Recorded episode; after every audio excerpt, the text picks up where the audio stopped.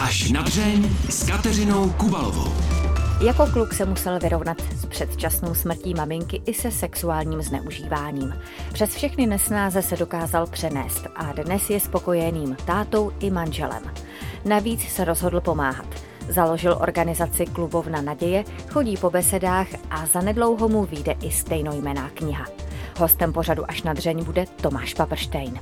Kateřina Kubalová přeje dobrý poslech. Jsem opravdu moc ráda, že mé pozvání dnes přijal Tomáš Paprštejn. Dobrý den vám přeju. Dobrý den, děkuji za pozvání. Vy jste sebou přinesl i maketu knížky Klubovna naděje, která už vlastně vyjde v červnu. Jaké to je vidět eh, něco, na čem jste dlouho pracoval a v čem je navíc vlastně váš život?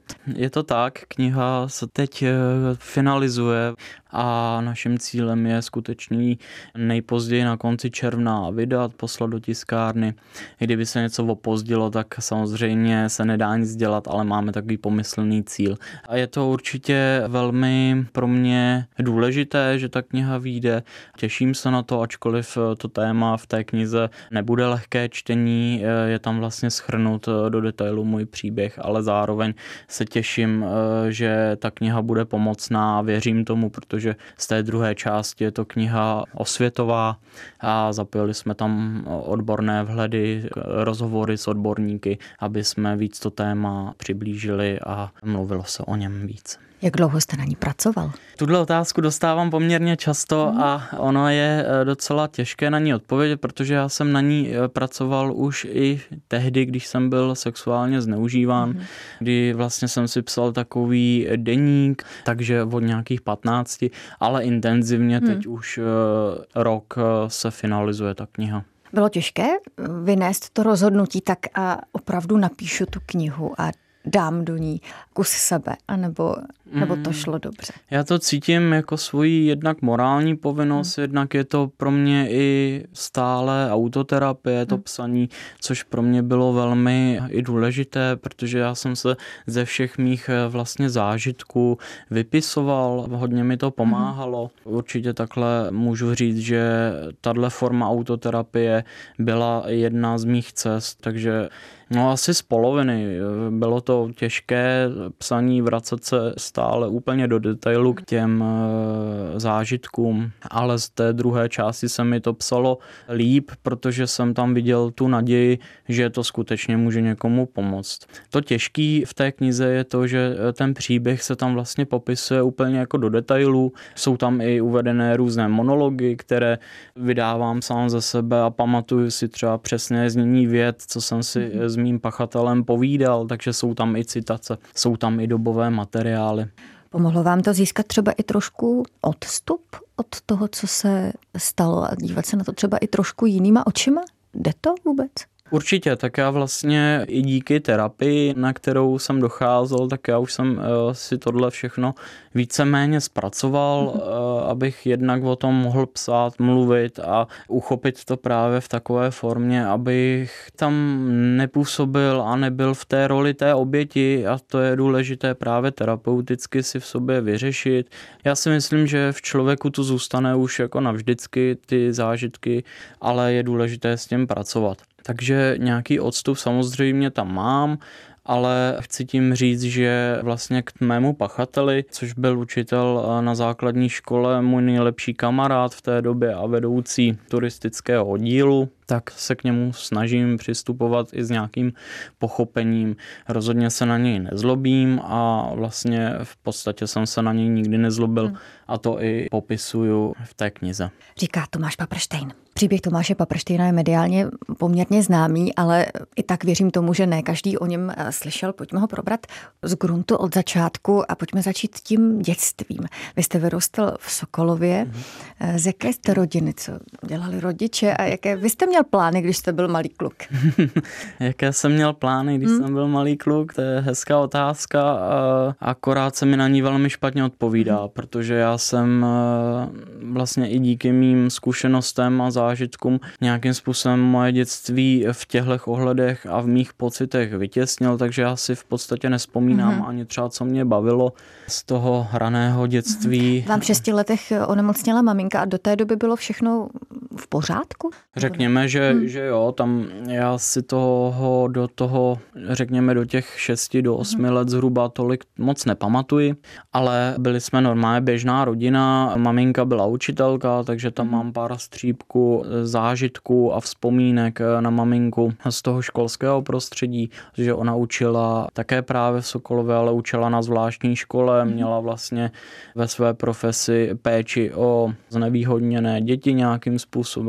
Pamatuju si různé zážitky, že jsem třeba za ní chodil do školy a nebo pak jsme třeba právě, když jsem já nastoupil do školy, psali spolu úkoly a tak. Tatínek celý život pracuje vlastně v dole, tam na Sokolovsku do dnešního dne, tam pracuje už mnoho let a byli jsme taková běžná rodina do chvíle, než eh, maminka onemocněla co, vážně. Co jí bylo? Ono, to její zdraví postupovalo jako postupně, všechno se nějakým způsobem nabalovalo, začalo to bolestmi koleny, pak se projevila leukémie, která se eh, nějakým způsobem zřejmě naštěstí podařilo vyléčit nebo zaléčit, ale jelikož měla velmi oslabené tělo a imunitu, tak bohužel nastydla, dostala zápal plic a po několika měsících vlastně zemřela. A takhle se to táhlo, hmm. ty její nemoci zhruba od těch mých šesti let až do těch osmi, kdy zemřela.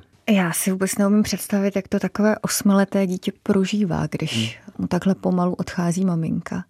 Zkusíte mi to popsat?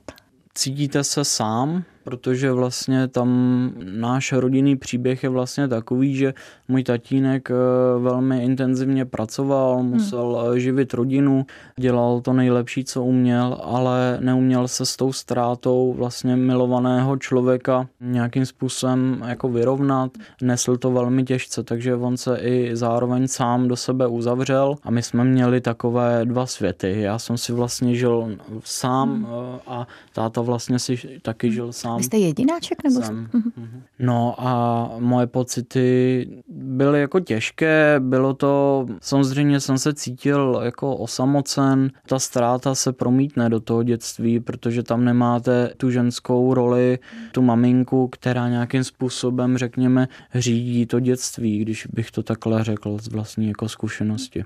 Já jsem to měl tak, že mě víceméně vychovával táta nejlépe, jak uměl, pak mě vychovávali babičky, ke kterým jsem jsem chodil a bylo to takové velmi náročné, protože já jsem v podstatě neměl takové to svoje stále místo, řekněme jako domov, ačkoliv jsem domov měl u tatínka s tatínkem doma, jsme bydleli v bytě ale já jsem pendloval. Když táta byl v práci, jelikož táta dělá na dlouhé směny, tak eh, jsem pendloval od babičky k babičce, takže jsem třeba dva dny byl u jedné babičky, dva dny u druhé babičky, potom jsem byl dva dny doma. A v takové situaci se potom ve vašem životě objevil ten turistický oddíl, který v první chvíli vypadal jako to útočiště ten oddíl ten byl až jako později, ten se objevil hmm. až na druhém stupni, v 6. a 7. třídě, když jsem tam nastoupil a to skutečně bylo pro mě eh, velké naplnění, ten oddíl mě velmi bavil a doplňoval mi v životě něco, co mi chybělo, řekněme, z té rodiny. A od začátku tam byl ten,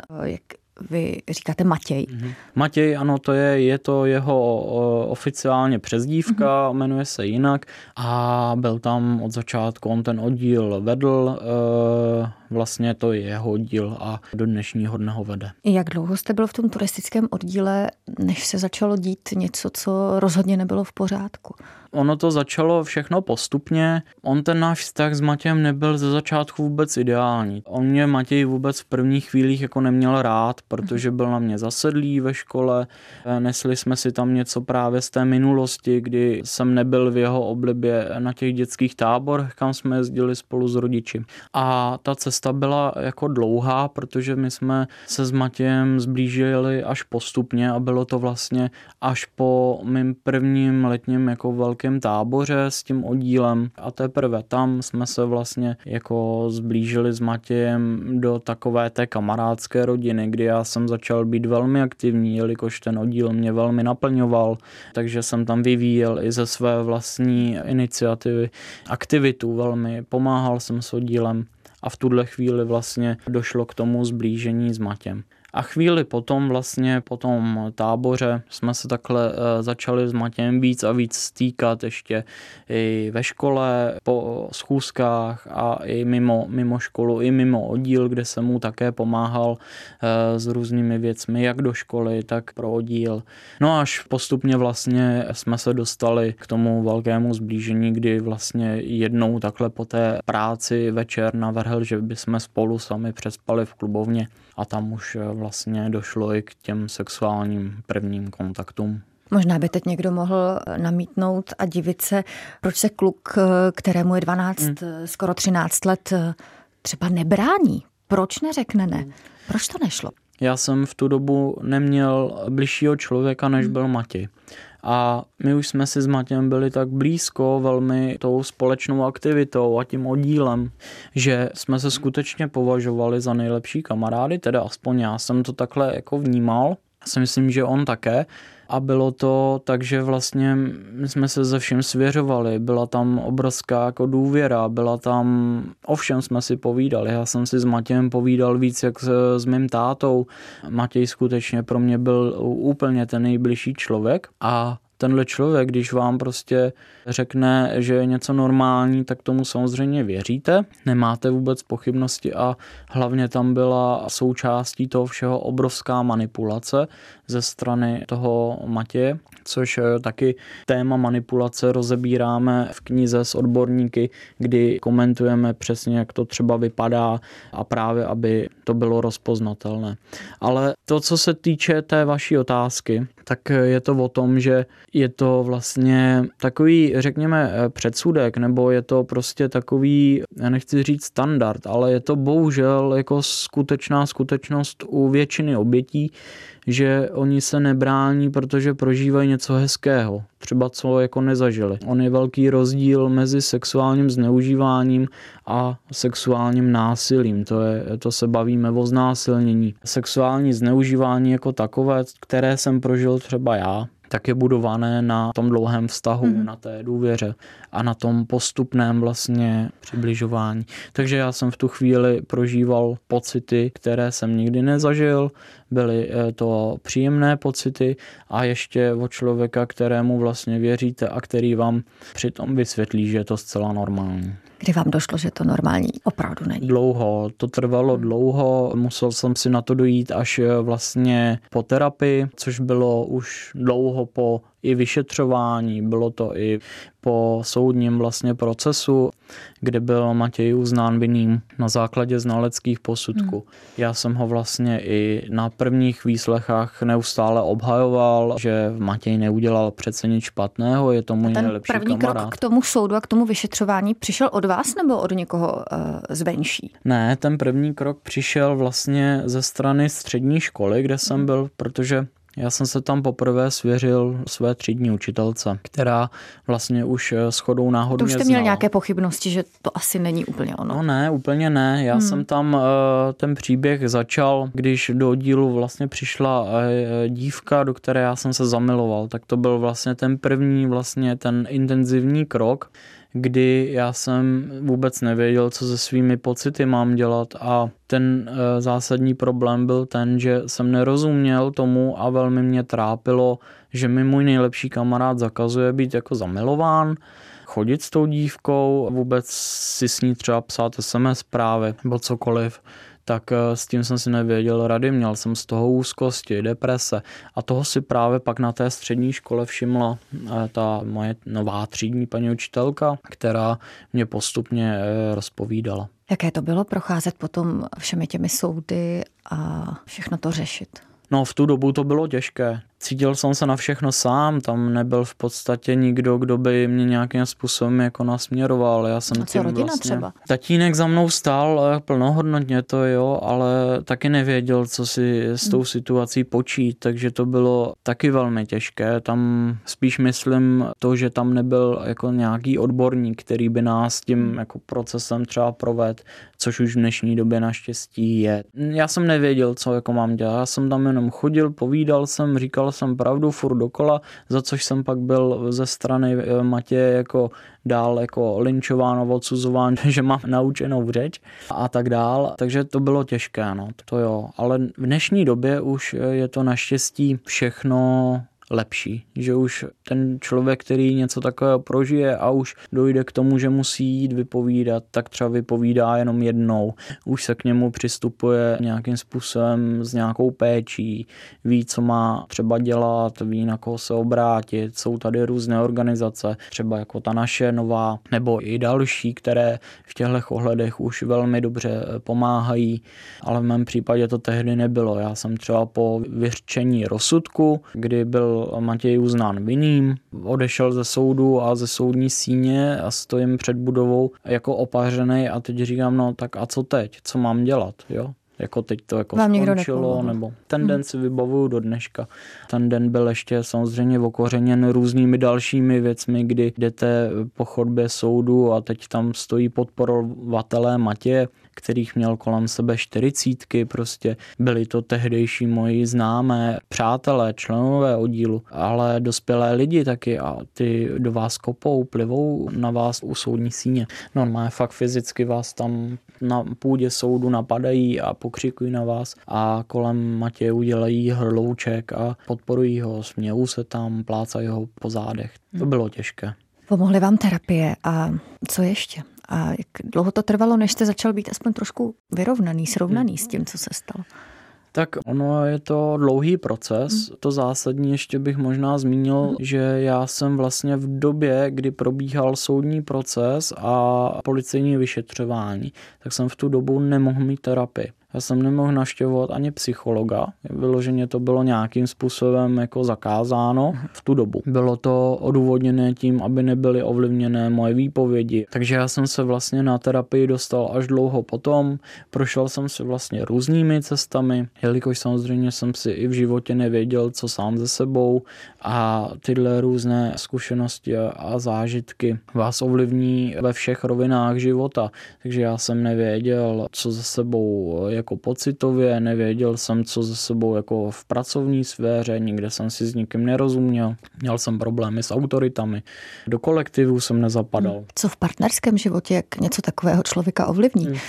Naštěstí v partnerském životě samozřejmě v mém případě je to v pořádku, co se teda týče různých jako řekněme sexuálních rovin, tam je to v pořádku spíš ze začátku, když jsem třeba navazoval nové vztahy, tak tam byly problémy třeba s důvěrou nebo se žárlivostí. A to jsou věci, které se všechny odráží od toho dětství, od toho zneužívání, kdy skutečně jsem měl třeba strach, že mi někdo ublíží znovu, že, že mě zradí lidí a velká nedůvěra v lidi jako celek. Nejenom vlastně v partnerském vlastně odvětví, ale celkově jsem neměl důvěru v lidi. Vy jste se pak dokonce i přestěhoval ze Sokolova do Prahy. Asi hmm. předpokládám, abyste unikl z toho místa, kde vás všichni mají zaškatulkovaného jako toho kluka no, od toho soudu. To byla ale menší část, spíš to byl pracovní důvod, hmm. takže já jsem se z toho Sokolovska přestěhoval hmm. nejdřív teda do Varu a potom z Varu do Prahy, kde vlastně hmm. žiju už několik let. Vedu spokojený život momentálně a mám děti zdravé, což je to nejdůležitější a skvělou ženu vlastně už druhou. To je třeba následek toho, že vlastně jsem jednou rozvedený už, mm-hmm, protože to vlastně hm. to ještě, eh, když já jsem se poprvé ženil, tak to bylo ještě, když jsem třeba neměl to téma nějakým způsobem zpracované, mm. takže tam skutečně tohle to se jako pobořilo. No. Co vás potom vedlo k tomu rozhodnutí, že vystoupíte z anonymity a ten příběh s relativně velkým odstupem vlastně oživíte, zveřejníte a začnete se tomu tématu opravdu intenzivně věnovat? Hmm. Přivedlo mě to, že ve společnosti je to stále tabu téma. Vůbec se o tom nemluvilo a teď už se trošku víc začíná mluvit, je to důležité, protože těch lidí, co mají tyto zkušenosti, je bohužel strašně moc, i když třeba to ani oni sami neví, protože to vytěsnili. A ten zásadní problém je ten, že tady není dostatečná terapeutická péče a když tak ty lidi nemají finanční prostředky na ty terapie. A to je potřeba s tím něco dělat a to je z mojí vlastní zkušenosti. Já, abych mohl chodit na terapie, tak jsem musel vynaložit desítky tisíc prostě peněz na různé jako jednak alternativní cesty, což hmm. vlastně byla moje volba, ale každý si musí vlastně najít tu svoji cestu a to v dnešní době jako všechno stojí peníze a hmm. tak. No. To znamená, že eh, vaše klubovna naděje, což je tedy spolek, který vy jste založil, třeba v budoucnu bude přispívat lidem na hmm. terapii, aby se dostali hmm. do pohody. Ano, je to jeden z našich cílů hlavních eh, vybudovat vlastně finanční základnu naší organizace takovou, aby jsme mohli efektivně pomáhat obětem příspěvky na terapie, zároveň i měli nějaké vlastní terapeuty. Tím největším asi vizí a cílem, zatím pomyslným, ke kterému chceme dojít, je vlastní terapeutická klinika. Já jsem četla některé eh, z reakcí na váš příběh, eh, které se dají dohledat eh, na internetu a tam se vám ozývá spousta lidí, kteří mají podobnou zkušenost, ale třeba opravdu s tím nikdy nedokázali jít ani za svými nejbližšími. A našla jsem i reakci člověka, který sám má nějaký problém a také se mu třeba líbí dospívající chlapci. Umíte třeba i těmto lidem nabídnout tu pomoc tak, aby se vyrovnali s tím, co v sobě mají a třeba někomu neublížili? Určitě, je to velmi důležité hmm. téma a vlastně jedna z našich cest, naší organizace je, že jdeme i postupně pomalu po téhle cestě, hmm. kdy chceme nasvicovat na cestu těmto lidem, kteří na sobě třeba něco pozorují. Hmm. Je to velmi tak důležité, protože v naší společnosti je plno předsudků, třeba vůči pedofilům nebo vůči lidem, kteří třeba jenom pocitují svoje pocity nějaké jiné, které nejsou jako běžné a je potřeba i těmto lidem nějakým způsobem pomáhat, takže ano, je naším cílem pomáhat i těmto lidem, což je vlastně i jeden z důvodů, proč eh, si v knize Klubovna naděje můžete přečíst několik příběhů osobních zpovědí několika pedofilů. Říká Tomáš Paprštejn. Kromě jiného děláte i osvětové besedy, třeba ve školách.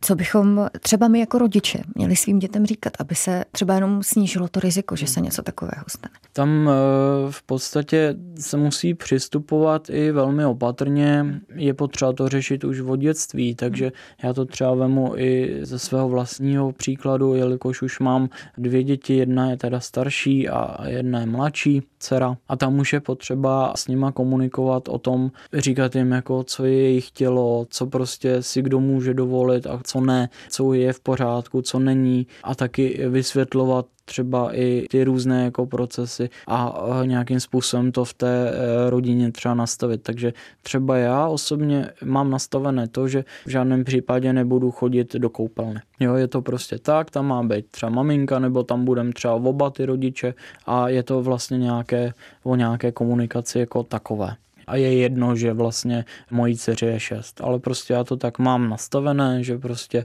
si myslím, že od určitého věku nemá třeba otec chodit jako do koupelny. A to je každého věc, jak si to nastaví. Ale to, co je důležité, je skutečně ta komunikace, budovat vlastně u těch dětí tu důvěru. Protože my je můžeme sice nějakým způsobem připravit na to, co se může kde jako stát, ale z největší pravděpodobností tomu jako nelze třeba zabránit. Můžeme osvětově a jako prevencí je na to třeba připravit, aby věděli, co je dobře, co není, co se vlastně může stát. Ale pak je důležité to, aby to dítě mělo vybudovaný pocit důvěry v rodiče, aby s nima ovšem mluvilo a to je právě to, kdy se dá všechno jako vykomunikovat, zarazit včas. Vy jste už na začátku říkal, že jste do toho celého šel, protože prostě je to pořád tabu. Mm-hmm. Proč to vlastně tak je? Proč to nechceme vidět? No, protože je to velmi těžké téma. To prostě já můžu říct jenom takové jako moje momentální zkušenosti, jelikož jezdíme třeba do škol na hmm. besedy, kde vlastně šíříme tu prevenci a osvětu, sdílím tam příběh a i s odborníky připravujeme různý program pro ty školy. A teď ty školy obepisujeme a některé školy už vám vyloženě napíšou, no ne, nám prostě tohle téma nepřejde přes práh školy. A některé vlastně ty reakce byly velmi nepříjemné, prostě to eh, nechápu, jo, jako školy prostě, aby šly tou cestou té prevence, aby se to třeba na té jejich škole nestalo, tak eh, spíš si zavřou ty dveře, protože spíš jde o to, že oni se bojí. Oni se bojí, co když se tam něco otevře. A to je další problém. Ty školy neví, co s tím dělat. Jo, oni neví, jak se chovat a co mají dělat, když se něco na jejich škole takového otevře. A to je právě další věc, kterou chceme nějakým způsobem pomoct nasvítit tyhle témata. Takže naše organizace a i moje vlastně přednášky a besedy jsou směřované pro třeba budoucí pedagogy, aby už věděli, co s tím dělat. Hostem pořadu až na dřeň byl Tomáš Paprštek. Mm-hmm. Moc vám za to děkuji. Děkuji za otevřenost. Děkuji taky za pozvání a e, ještě mám vlastně pro vás také překvapení. Jste první v Českém rozhlase, kdo to uslyší a rád bych vás i vaše posluchače pozval na křest knihy, který bude v září, konkrétně 14. září v Praze na moje narozeniny. Děkujeme moc. Děkuji. Mějte se krásně, nashledanou. No a já už jen dodám, že pořad až na dřeni si můžete poslechnout také jako podcast. A nezapomeňte se podívat i na videozáznam z natáčení. Kateřina Kubalová se těší na slyšenou zase za týden. Mějte se krásně.